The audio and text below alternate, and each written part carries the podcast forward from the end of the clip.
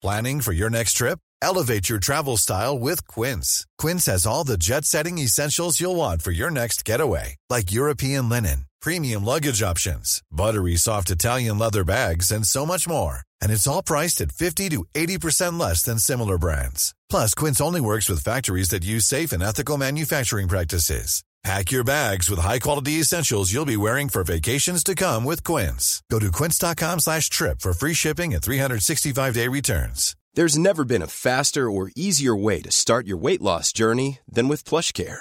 PlushCare accepts most insurance plans and gives you online access to board-certified physicians who can prescribe FDA-approved weight loss medications like Wigovi and Zepbound for those who qualify. Take charge of your health and speak with a board-certified physician about a weight loss plan that's right for you. Get started today at plushcare.com slash weight loss. That's plushcare.com slash weight loss. plushcare.com slash weight loss. Bonjour, c'est Jules Lavie pour Code Source, le podcast d'actualité du Parisien.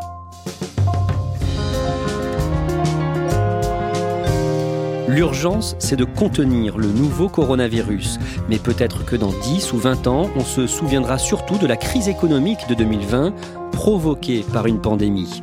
La planète tourne au ralenti, les banques centrales injectent des centaines de milliards d'euros pour essayer de limiter les dégâts. Comment un virus a mis à genoux l'économie mondiale? Récit de quatre journalistes du service Éco du Parisien, Aurélie Lebel, Delphine Denuy, Erwan Bénézé et Vincent Verrier.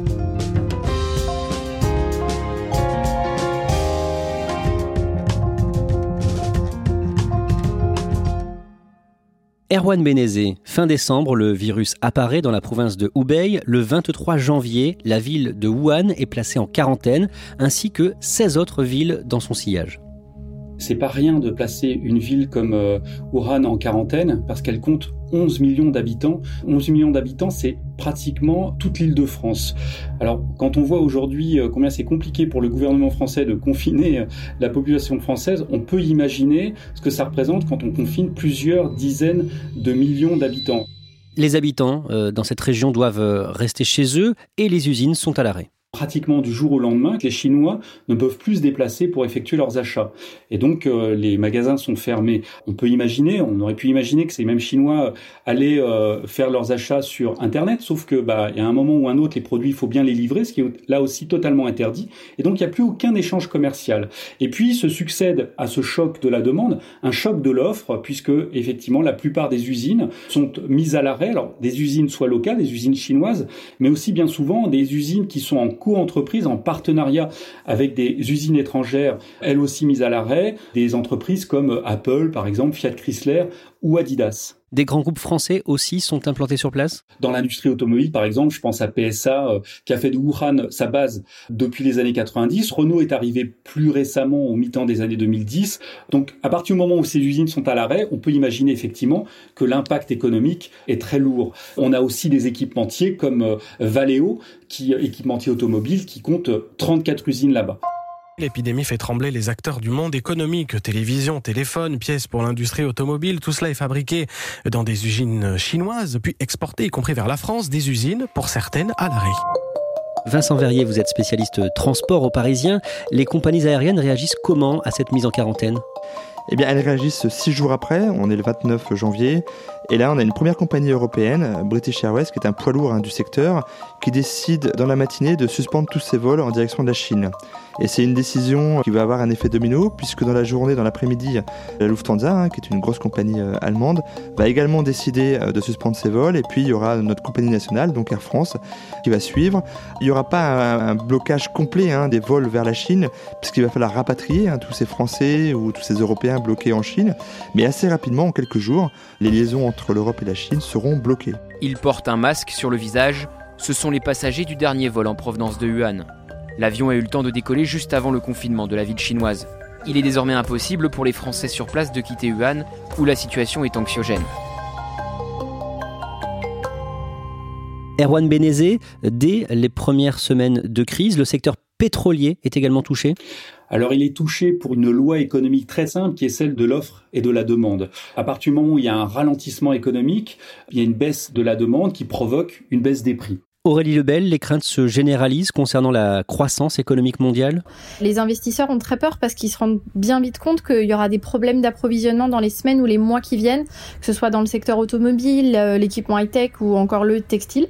À ce moment-là, à Bercy, euh, dans l'entourage du ministre de l'économie, euh, les gens gardent leur calme, ils essaient en tout cas de garder leur calme, mais on nous dit à mots couverts qu'en fait la Chine, elle pèse pour un cinquième du PIB mondial et que donc clairement il y aura un impact important pour notre économie et d'autres pays connaissent la même situation que la Chine le Japon, en fait, il est déjà dans une situation économique qui est très difficile. Il a eu un dernier trimestre 2019 catastrophique. Et alors là, euh, l'impact du coronavirus est très important pour lui. Il rentre complètement en récession. Et en Allemagne aussi, il y a une vraie crainte parce que c'est aussi un pays qui tient beaucoup sur l'export. Et s'il y a un repli des échanges, euh, clairement, euh, son économie est en danger. Le 16 février, le Fonds monétaire international, le FMI, abaisse sa prévision de croissance mondiale pour 2020.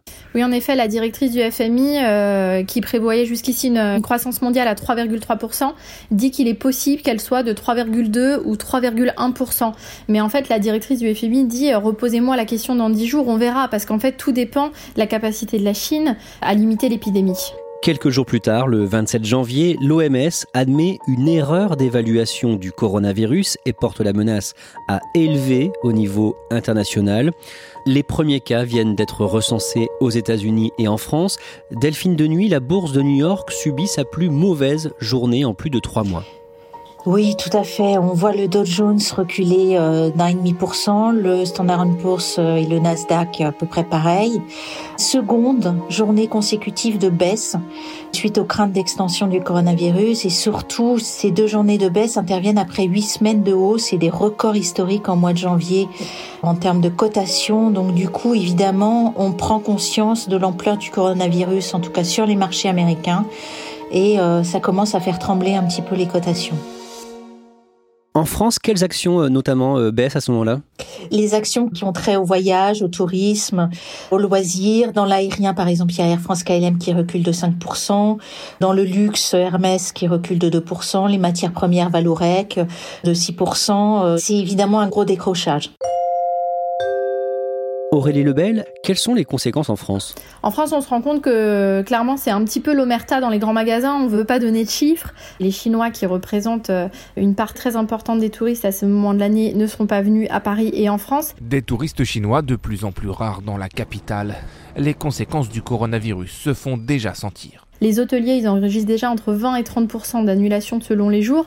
Il y a des annulations de salons en pagaille, notamment au Bourget. Il y a un énorme salon euh, du textile qui est obligé d'être annulé en fait. Le 21 février, les fédérations professionnelles du tourisme ou encore du secteur aérien sont convoquées une première fois au ministère de l'économie. Ces secteurs-là euh, annoncent déjà des centaines de millions d'euros de chiffre d'affaires en moins, c'est colossal. Et donc du coup, euh, Bruno Le Maire euh, les reçoit à, Bercy. Et à ce moment-là, en fait, il relance des aides qui ont déjà été ouvertes ces derniers mois au moment des gilets jaunes. Ça peut être par exemple un étalement de paiement des charges sociales et fiscales, une garantie de crédit par la Banque publique d'investissement à hauteur de 40%. À ce moment-là, il commence aussi à parler du recours au chômage partiel. Voilà, c'est des aides aux entreprises.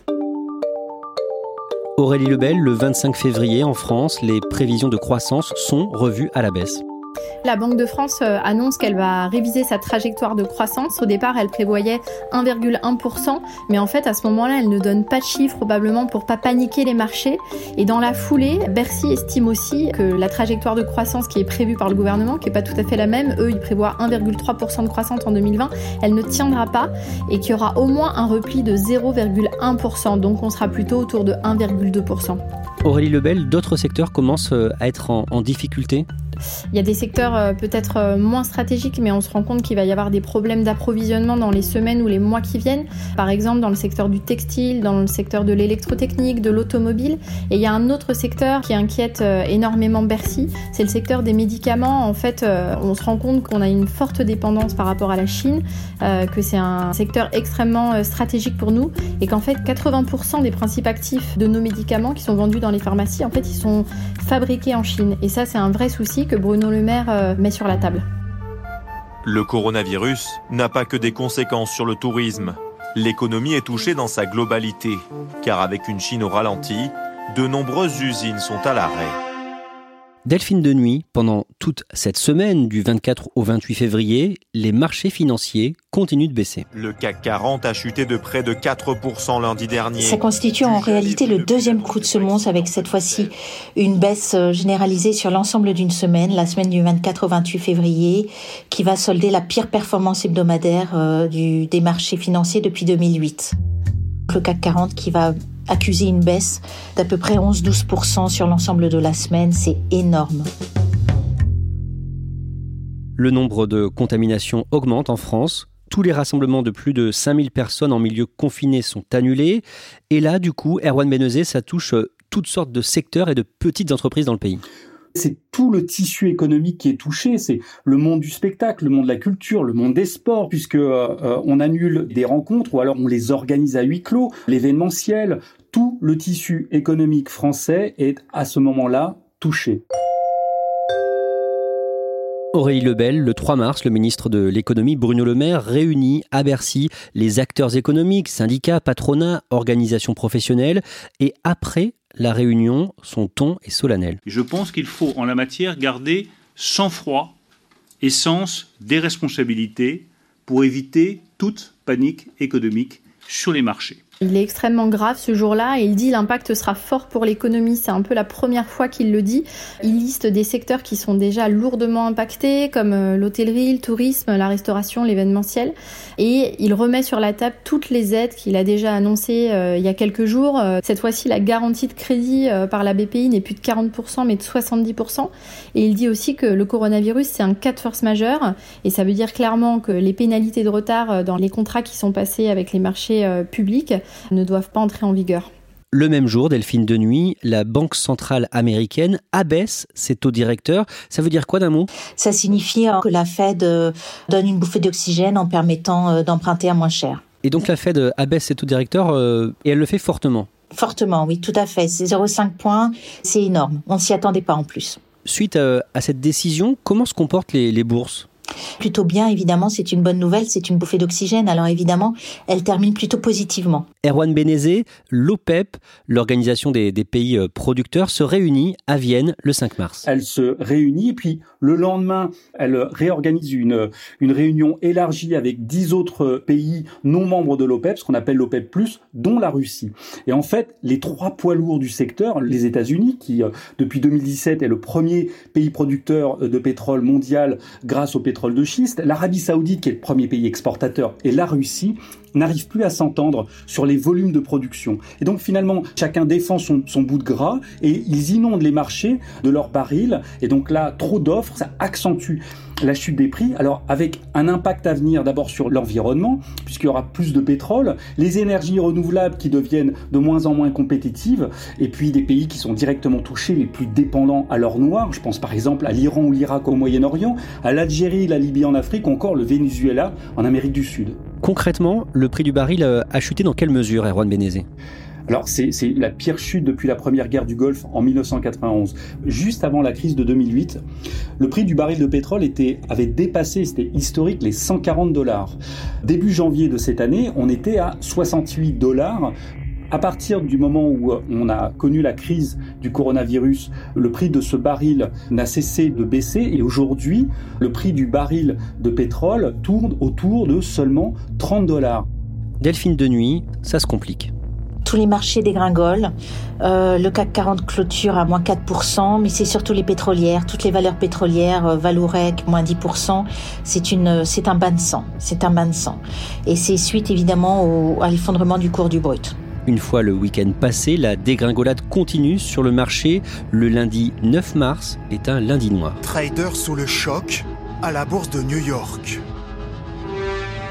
La fièvre du coronavirus a gagné les marchés financiers.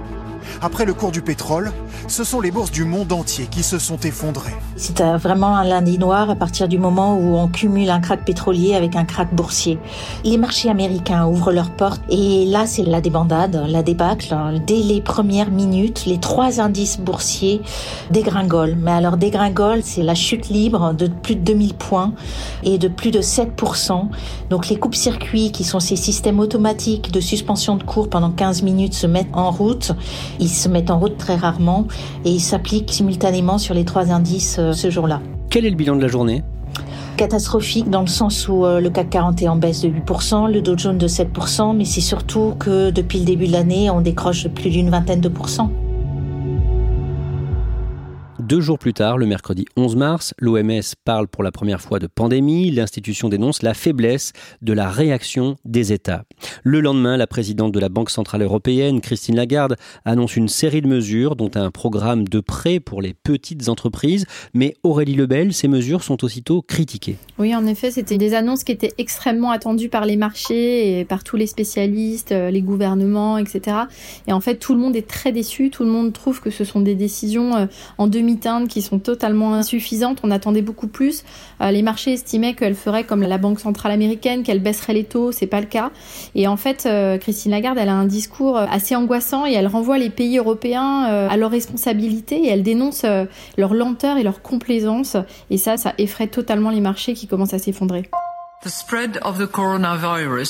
La propagation du coronavirus a été un choc majeur pour les perspectives de croissance de l'économie mondiale et de l'économie de la zone euro.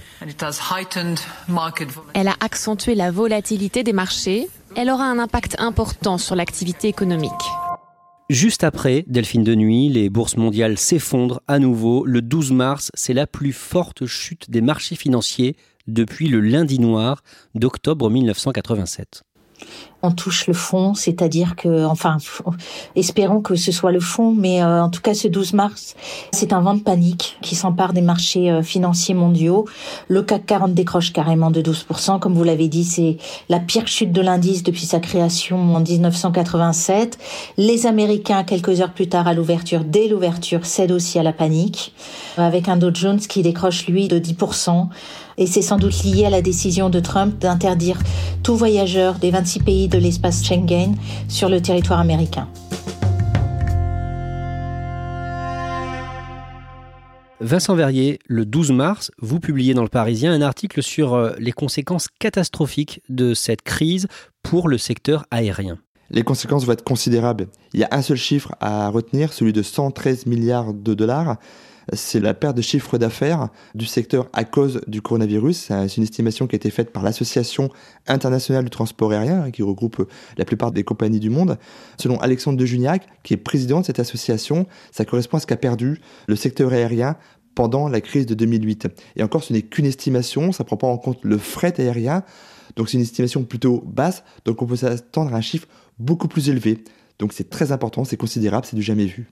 Vincent Verrier, la crise est telle qu'en France, on commence même à parler d'une nationalisation d'Air France? Oui, parce que la compagnie tricolore est, en danger. 90% du trafic interrompu. Euh, ça veut dire que les salariés d'Air France n'ont pas de travail. Ça veut dire qu'il va falloir payer les, salaires, mais il n'y aura pas d'entrée d'argent. La compagnie est en danger. Elle est vis-à-vis de prédateurs financiers hein, qui pourraient profiter de la situation pour acheter Air France à bas coût. Et donc, assez rapidement, euh, le gouvernement français a apporté certaines garanties, notamment celle de dire bah, écoutez, s'il faut monter au capital de l'entreprise, c'est-à-dire racheter des parts pour euh, assurer une pérennité, une stabilité à la compagnie, française, et bien l'État le fera. Alors c'est une attention, hein, c'est de bien montrer au marché que euh, le gouvernement français ne laissera pas partir sa compagnie. C'est juste de montrer, attention, on est là et s'il le faut, on le fera. Depuis le 15 mars, en France, beaucoup de commerces non essentiels sont fermés. Et depuis le 17 mars, la France est confinée. Aurélie Lebel, là, c'est presque toute l'économie française qui est touchée? Tous les commerçants, les restaurateurs, les artisans euh, ont dû euh, baisser le rideau. On a aussi énormément de salariés qui sont en télétravail mais qui gardent leurs enfants, donc euh, ce sera un télétravail beaucoup moins efficace qu'en temps normal. on a vraiment une économie qui est extrêmement ralentie et je parle même pas des transports en commun ou dans l'aérien par exemple où les vols sont quasiment tous annulés. Emmanuel Macron et le gouvernement martèlent qu'ils vont aider les entreprises touchées. Emmanuel Macron l'a dit plusieurs fois lors de son allocution télévisée du 12 mars, il a dit quoi qu'il en coûte, nous aiderons les entreprises et euh, les salariés. S'agissant des entreprises, nous mettons en place un dispositif exceptionnel de report de charges fiscales et sociales et de garantie de l'État à hauteur de 300 milliards d'euros pour tous les prêts bancaires contractés auprès des banques. C'est de l'argent directement disponible pour essayer d'accompagner les entreprises et donc euh, par ricochet les salariés. Et le 17 mars au matin, Aurélie Lebel, le ministre de l'économie Bruno Le Maire, a parlé d'une croissance négative en France pour 2020. On est loin des 0,1% de repli qui ont été annoncés il y a plusieurs semaines. Là, cette fois-ci, on parle d'une croissance négative à moins 1%.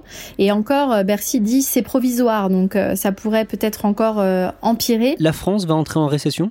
Oui, c'est effectivement fort probable, parce que quand on a deux trimestres avec un PIB en baisse, c'est la récession, et a priori, c'est ce vers quoi se dirige la France. Aurélie Lebel, est-ce que c'est le début d'une crise économique qui va durer des années, comme après la crise financière de 2008 c'est encore trop tôt pour le dire et tout dépendra de la durée de cette crise euh, sanitaire. Si elle dure deux à trois mois, il est possible que non, parce que, à vrai dire, les entreprises ne vont pas forcément licencier, elles auront recours au chômage partiel et d'ici deux trois mois, euh, l'économie repartira, certes avec euh, un déficit énorme, mais ça repartira et on ne sera pas dans un scénario comme en 2008. Par contre, si ça dure beaucoup plus longtemps, évidemment, on aura potentiellement des, vagues successives de licenciements et là, on s'enfoncera dans une crise beaucoup plus compliquée.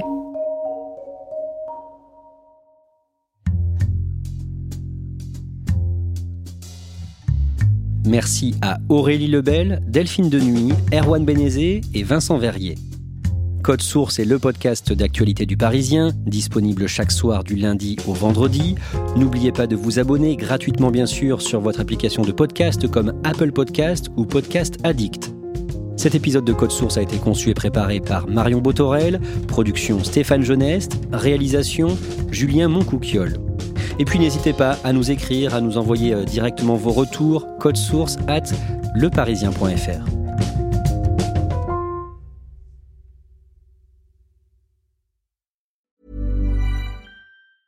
Normally, being a little extra might be a bit much, but not when it comes to healthcare. That's why United Healthcare's Health Protector Guard fixed indemnity insurance plans, underwritten by Golden Rule Insurance Company, supplement your primary plan so you manage out of pocket costs. Learn more at uh1.com.